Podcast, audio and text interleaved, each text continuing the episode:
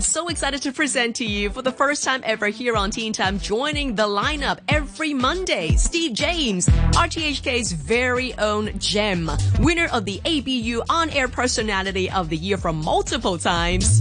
This is his debut on the show called Teen Time. Ladies and gentlemen, this is Monday Wrap. Teen Time on Radio 3.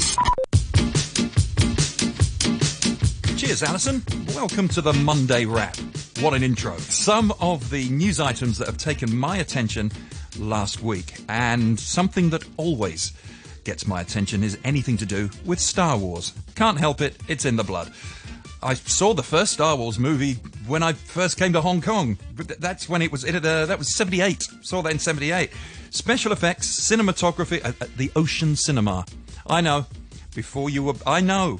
Special effects, cinematography trends, and acting styles have changed big time over the last 40 years.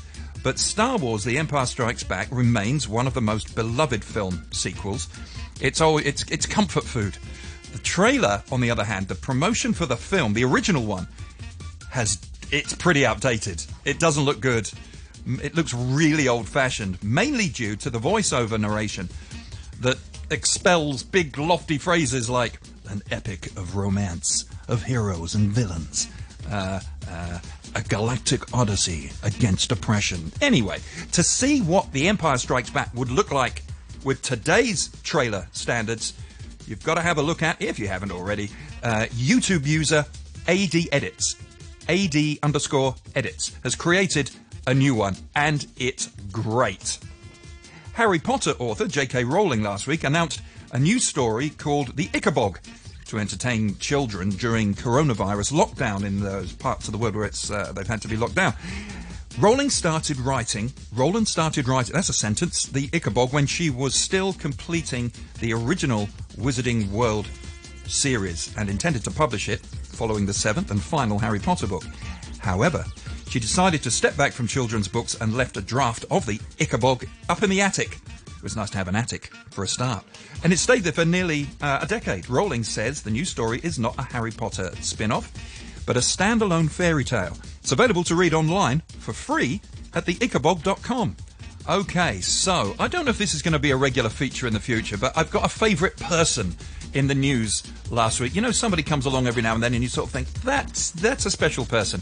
Her name is Jacinda Ardern. Jacinda Ardern. She was elected really, really young to New Zealand's Parliament at 28 years old. At the time, she was the youngest sitting member uh, uh, in the Parliament. Uh, when she assumed office in October 2017, she became New Zealand's youngest leader in 150 years. Okay, so she's been she's been doing things like she would bring her newly born baby into Parliament. Nobody do- that never happens. She'd carry on with business while she had a, had a baby there. And normally that just. When her daughter was three months old, um, Ardern brought her to the United Nations General Assembly, three months old, in the hopes of creating a path for other women. She has been very highly praised for the way that she's handled that country's coronavirus. Uh, and then just last week, just to top it off, she's already cool, but she outcooled herself when Jacinda Ardern kept. Did you see this on uh, YouTube or on TV? She kept right on going with her work when a 5.6 magnitude earthquake hit. She was on live TV speaking about the ongoing COVID 19 threat.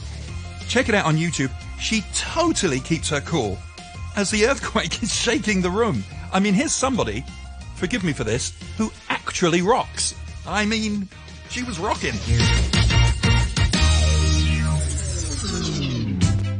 Okay, I'd like to finish up with something that uh, I I thought you might be able to have fun with your friends with.